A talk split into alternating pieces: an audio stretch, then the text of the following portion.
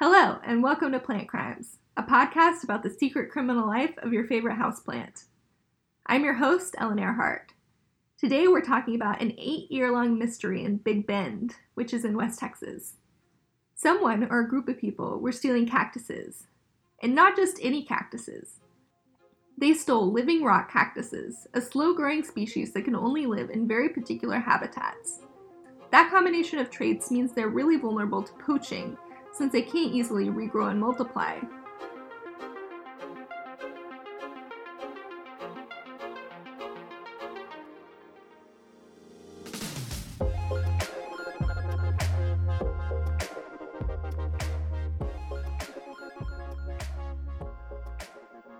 Here's Al Barris, a public affairs specialist at the U.S. Fish and Wildlife Service, who covered the case for people that are familiar with what peyote looks like, it looks a lot like that. It's just this tiny little squat plant that looks like a rock. It grows basically at the level of the ground. Uh, it doesn't have any spines like peyote. They're the only group of cactuses that don't have thorns. And it has uh, hallucinogenic alkaloids that have been used traditionally. I can certainly understand why people like to keep it as a pet plant because it's fuzzy, it's kind of cute, it has a beautiful flower.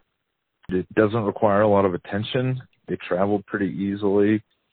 A line that I read was that they're neglectable and instantly grammable. they, they're very photogenic and they live a really long time. The reason why it's protected is because of where it grows just a very specific elevation and the soil conditions. It likes, I think it's that limestone that it really likes. And it basically just grows there in the Big Bend region, not only in Big Bend region of Texas, but also on the other side of the border in Mexico. And where it does grow, it's very prolific, so it's very prodigious. So what people are doing is they'll go to an area where they'll find a big grove of them, big grouping, and they'll just harvest all of them. And they take decades, at least 10 years to reach breeding age. So yeah, that's why they're protected is because they can just wipe them out. And you may have just wiped out a subspecies. We don't know. And it is legal to sell them within the United States, but it can't be transported across international boundaries. I really wish I could have gone to Big Bend this year to report on the cactuses, but the pandemic kept me California bound. Here's how Barris describes the national park.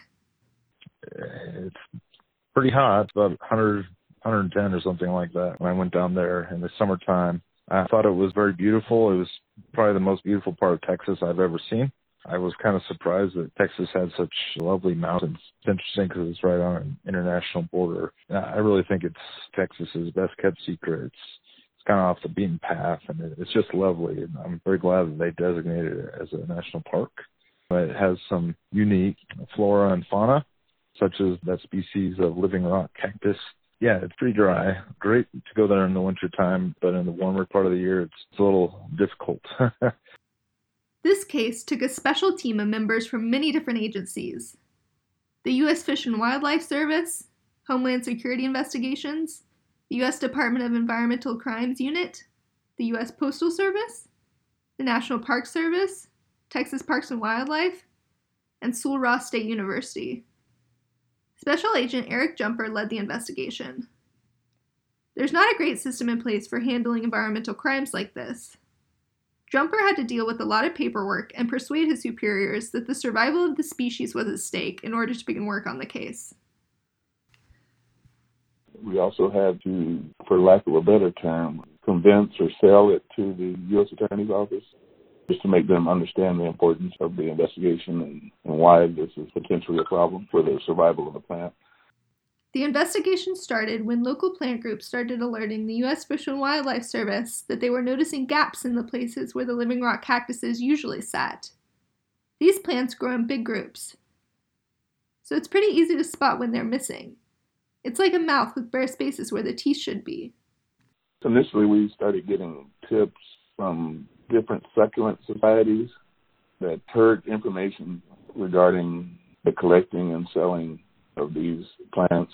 And then along with that, uh, one of our partners, the USDA, he noticed one particular person who was selling a lot of cactus, and he it just stood out to him, and he made it known to us. I didn't know that they were related. The Succulent Society report and then this USDA report. That's what got us looking at it initially. The investigation grew about as quickly as a living rock cactus. Well, it was a slow, slow grind there. First of all, we needed to know exactly what was being shipped. We started to try to figure out how to do that. Then we wanted to try to track down where they were collecting them. Obviously, you can look at a lot of plants that are being sold and know that they're not being propagated. They're from the wild just by their appearance.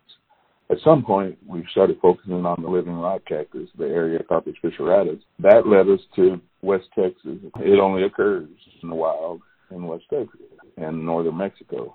That was our focus, and that took quite a while to try to track all that down. And, and we were lucky enough to be getting tips along the way of who may be collecting them and who may be selling them to the people who are selling them overseas. Uh, it was just a matter of tracking all that down. With a little bit of luck and time, we were able to do it. Jumper is not a trained botanist, but he had to learn to tell the difference between cactuses that grow in the wild and those propagated in captivity. Anything of any size has been an old plant. It takes this plant a decade just to become mature. So anything of a size, it wouldn't make sense to propagate it. It just takes too long. A propagated plant is going to be less rugged, smoother, just look like it's been out of a lab as opposed to something that's been in the wild. I'm in no ways an expert on cactus, but after a while and after talking to people who are experts, it doesn't take long to start seeing the different signs of a wild plant versus something that's propagated. Jumper said that he started to make progress with evidence from wildlife inspectors at airports in Chicago and Seattle. When we were able to focus on a few subjects and then intercept some packages that were leaving the country and actually see what's in the package and see how they were labeled, how they were being shipped, that was the biggest break of the whole thing. And that was the first interception by our wildlife inspectors out of Chicago. It may have been Seattle, but they were leaving the country from one of those two ports. And so that inspector was able to identify the living rock cactuses and he knew that y'all were keeping your eye out for those? We were able to focus on a couple subjects and then attempt to intercept those packages from those subjects. And then once we got inside the packages, that gave us all the information. That was, you know, our first bit of real evidence that these were being shipped illegally. I wanted to hear more about the process of intercepting plants as they move in and out of the U.S. So I reached out to APHIS, the Animal and Plant Health Inspection Service, and they put me in contact with Louis Volpe. He's one of those people who low key has a huge impact on our lives because he protects the safety of our food supply. Yes, my name is Louis Volpe, and I am the South Florida Area Director for Animal and Plant Health Inspection Services, Plant Protection and Quarantine for the USDA, United States Department of Agriculture. Volpe works at the Miami Plant Inspection Station, the busiest in the U.S. Okay, well, the Miami Plant Inspection Station is the largest, most productive inspection station of the 16 in the nation. So when we're fully staffed here, between here and Port Everglades, which is part of my work unit, uh, we'll have 92 people. We are the largest staff of all the 16 inspection stations in the nation. They inspect over a billion plants a year. First, the plants are flagged by Customs and Border Patrol, then they go to the plant inspection station. Our Customs and Border Protection agriculture, they're the ones on the front line that are receiving the fruits and vegetables, and some other materials, tile, machinery, things like that, they do the initial inspections of those materials. And when a pest is found or a disease or something like that, those interceptions come to us. So we do the identification of those for them. So that's fruits, vegetables, cut flowers. Now, propagative material, that's stuff that's going to be planted, grown out, nursery landscape use. That's the material that comes directly to us. So CBP authorizes that to move directly to the inspection station, and we do the inspections on material like that, and then material that's going to be re-exported. stuff that's either domestic or foreign that's going to, again, like I mentioned earlier, going to a, another country somewhere else in the world. The Miami Plant Inspection Station deals with all kinds of plants coming into the United States. We do both, uh, I guess you would say, private stuff and, com- you know, 99% of our stuff is commercial plant importations for large retail or wholesale nurseries throughout the country. Uh, that propagated materials coming in to be grown to then be sold either wholesale or retail. But we do also uh, process private people's plant material that are coming in or importing small lots of things, plants and seeds. So we do that, but the vast majority of our stuff is commercial. I also spoke to Leo Castaneda, the botanist at the Miami Plant Inspection Station. He has a hard job. Basically, he has to be able to identify every plant in the world. So I was hoping to talk to you a little bit about specifics, kind of what species you're dealing with the most, any interesting things that you see on a daily basis. Do you want to start there? Mostly we deal a lot with orchids that come from all over the world, and we also deal with aloes. All of these plants are endangered species. We also deal with a lot of cactus from many parts of the world. And there's also tropical foliage. And tropical foliage mainly comes from Central America and even China now. It's, we have over a billion plants every year that we actually inspect here at the inspection station. Every day is something new because this inspection station is the largest in the U.S.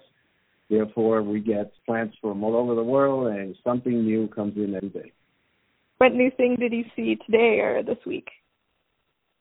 This week, we have orchids from Thailand that are coming in. These are vandas that are sold here at many orchid shows. Some of these are new species that come in, not new species, but new hybrids. So this is one of the things that we saw this week, new hybrids of vandas.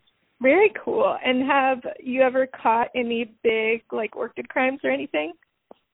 Oh yes, especially orchid smugglers. We've caught many of them. You know, we usually uh, seize the shipment and send it to a rescue center. When a shipment comes in, all the paperwork has to match, and also all the paperwork has to match the shipment. If the paperwork says it's artificially propagated, once we look at the plants, the plants have to be artificially propagated. They cannot look like they were taken out of the jungle or something like that. I remembered that Special Agent Eric Jumper had to learn to tell plants grown in the wild from plants cultivated in a lab or a greenhouse. I asked Castaneda about this. And how do you recognize if a plant was taken from the wild? It's the way that the plant looks. Usually, plants are coming from the jungle, they're dehydrated, they have insect damage, they usually cut off the roots so that you can't tell that they were growing, you know, on the trees.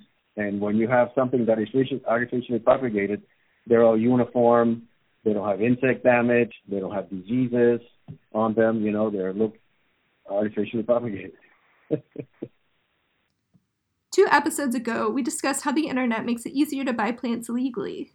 I asked Volpe if these platforms make his job harder. Do you think the ubiquitousness of being able to buy things online, just like plants off Amazon and things like that, has increased the amount of things that you're processing? No, not really. There's a little bit more mail interceptions that are processed, I, I think, but it's kind of leveled off. Maybe a couple of years ago that would have been the case. I think it's leveled off now. It's just part of the billions that we're doing. It's just there. It's our new way of living, you know. click, click, click, and you can get anything you want. We've kind of adapted to it. It's it's leveled off. Yeah, it's just part of doing business nowadays. Officers estimate that the culprits ended up taking anywhere from 10,000 to 15,000 plants from Big Bend. Honestly, to me, that sounds like a logistical nightmare. The thieves did not treat these cactuses carefully. They loaded them into plastic bags where they quickly rotted. Then the smugglers distributed them in Chicago and Seattle. Jumper says the cactus burglars sold their wares on eBay, which you know if you listen to the first episode of the season is all too easy to do. First of all, they would find in West Texas, and then they would gather their clientele using eBay and you know most of them went eventually away from eBay and went to private sales after they built their clientele. Logistically, it doesn't take much to build their business because the desire from other parts of the world is insatiable. You cannot get enough of these plants out of North America.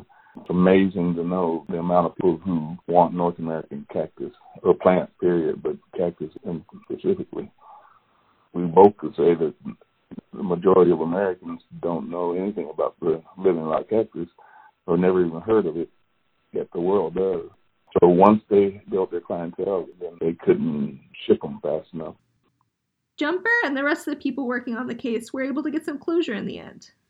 Logistically, it was a tough situation because these were in remote areas. A lot of wide open spaces. So just monitoring these groups was a challenge. And, and then once we were able to intercept a certain number of packages from the subjects and then obtain certain records showing the number of transactions that have been made. We felt comfortable enough to go get search warrants on the property, and that's where we were able to see a lot of the plants.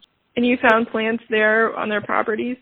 I think the last subject did not have any at his house, but everyone else had them ready to ship their full throttle business. I mean, there was a several, several hundreds that were intercepted also. And to be honest, we never intercepted enough to alarm them. It was just kind of the price of doing business. They were labeling them all sorts of different things. But we did our warrants, and then it was pretty much done then because there was so much evidence that there was no reason a person would have tried to fight it. The six smugglers will serve 16 years of probation, and they were ordered to pay more than $135,000 in fines and restitution, and also forfeit a bunch of cactuses and firearms. These plants were protected by CITES, an international agreement that is enforced in the United States by the Endangered Species Act. The maximum sentence for violating the ESA is a Class D misdemeanor, with six months imprisonment and a $25,000 fine. The fines for the Lacey Act can cost up to $100,000 for individuals. However, many wildlife smugglers are prosecuted under more general smuggling and money laundering laws. The cactus smugglers face a combination of charges under these laws and regulations. These plants are actually protected by the Endangered Species Act there's a treaty within the Endangered Species Act called CITES, the Convention on International Trade of Endangered Species, C-I-T-E-S, and most people call it CITES. CITES classifies almost all animals and plants into three different categories, Appendix 1, Appendix 2, and Appendix 3. Appendix 1 being the most protected. And these uh, living rock cactus are Appendix 1, meaning that the, the international movement is prohibited the only way you can do that legally would be for scientific or educational purposes, mostly scientific. You enter into commerce with this Appendix 1 plant after violation of U.S. law, of course. And where the Lacey Act comes in, I'll explain the Lacey Act first. The Lacey Act is a law that prohibits the movement of any animal or plant that is taken in violation of any state, federal, tribal, or foreign law. So if you're violating a, law in the U.S. and then move that plant, then it enacts the Lacey Act. And also, the Lacey Act has a false labeling provision in it. And so, if you're shipping the item with false labeling, it kind of works like smuggling. It's just another violation of law. And that's what most of these people were convicted on in this case, on the false labeling aspect of the Lacey Act. In the cactus smuggling world, it seems like this case actually made at least a little bit of a difference. Barris says it's not as easy to find living rock cactuses on the internet anymore.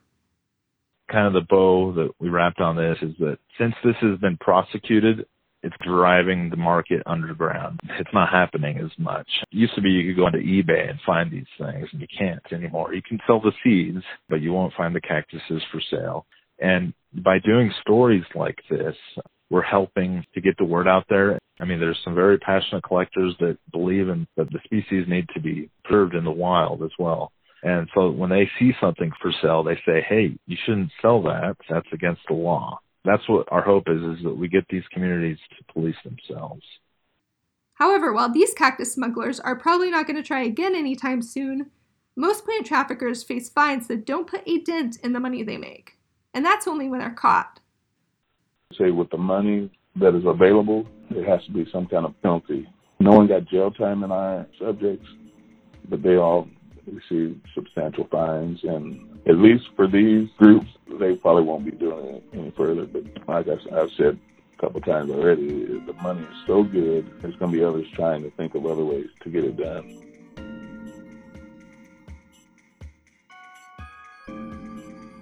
Thank you to Rose Eveleth for sending me the press release that started the story, and Nikki Duong for the art. You can find out more about my writing projects by following me on Twitter at Ellen Earhart. If you like this podcast, you can support me on Patreon. There's a link in the show notes. Most of all, thanks for listening!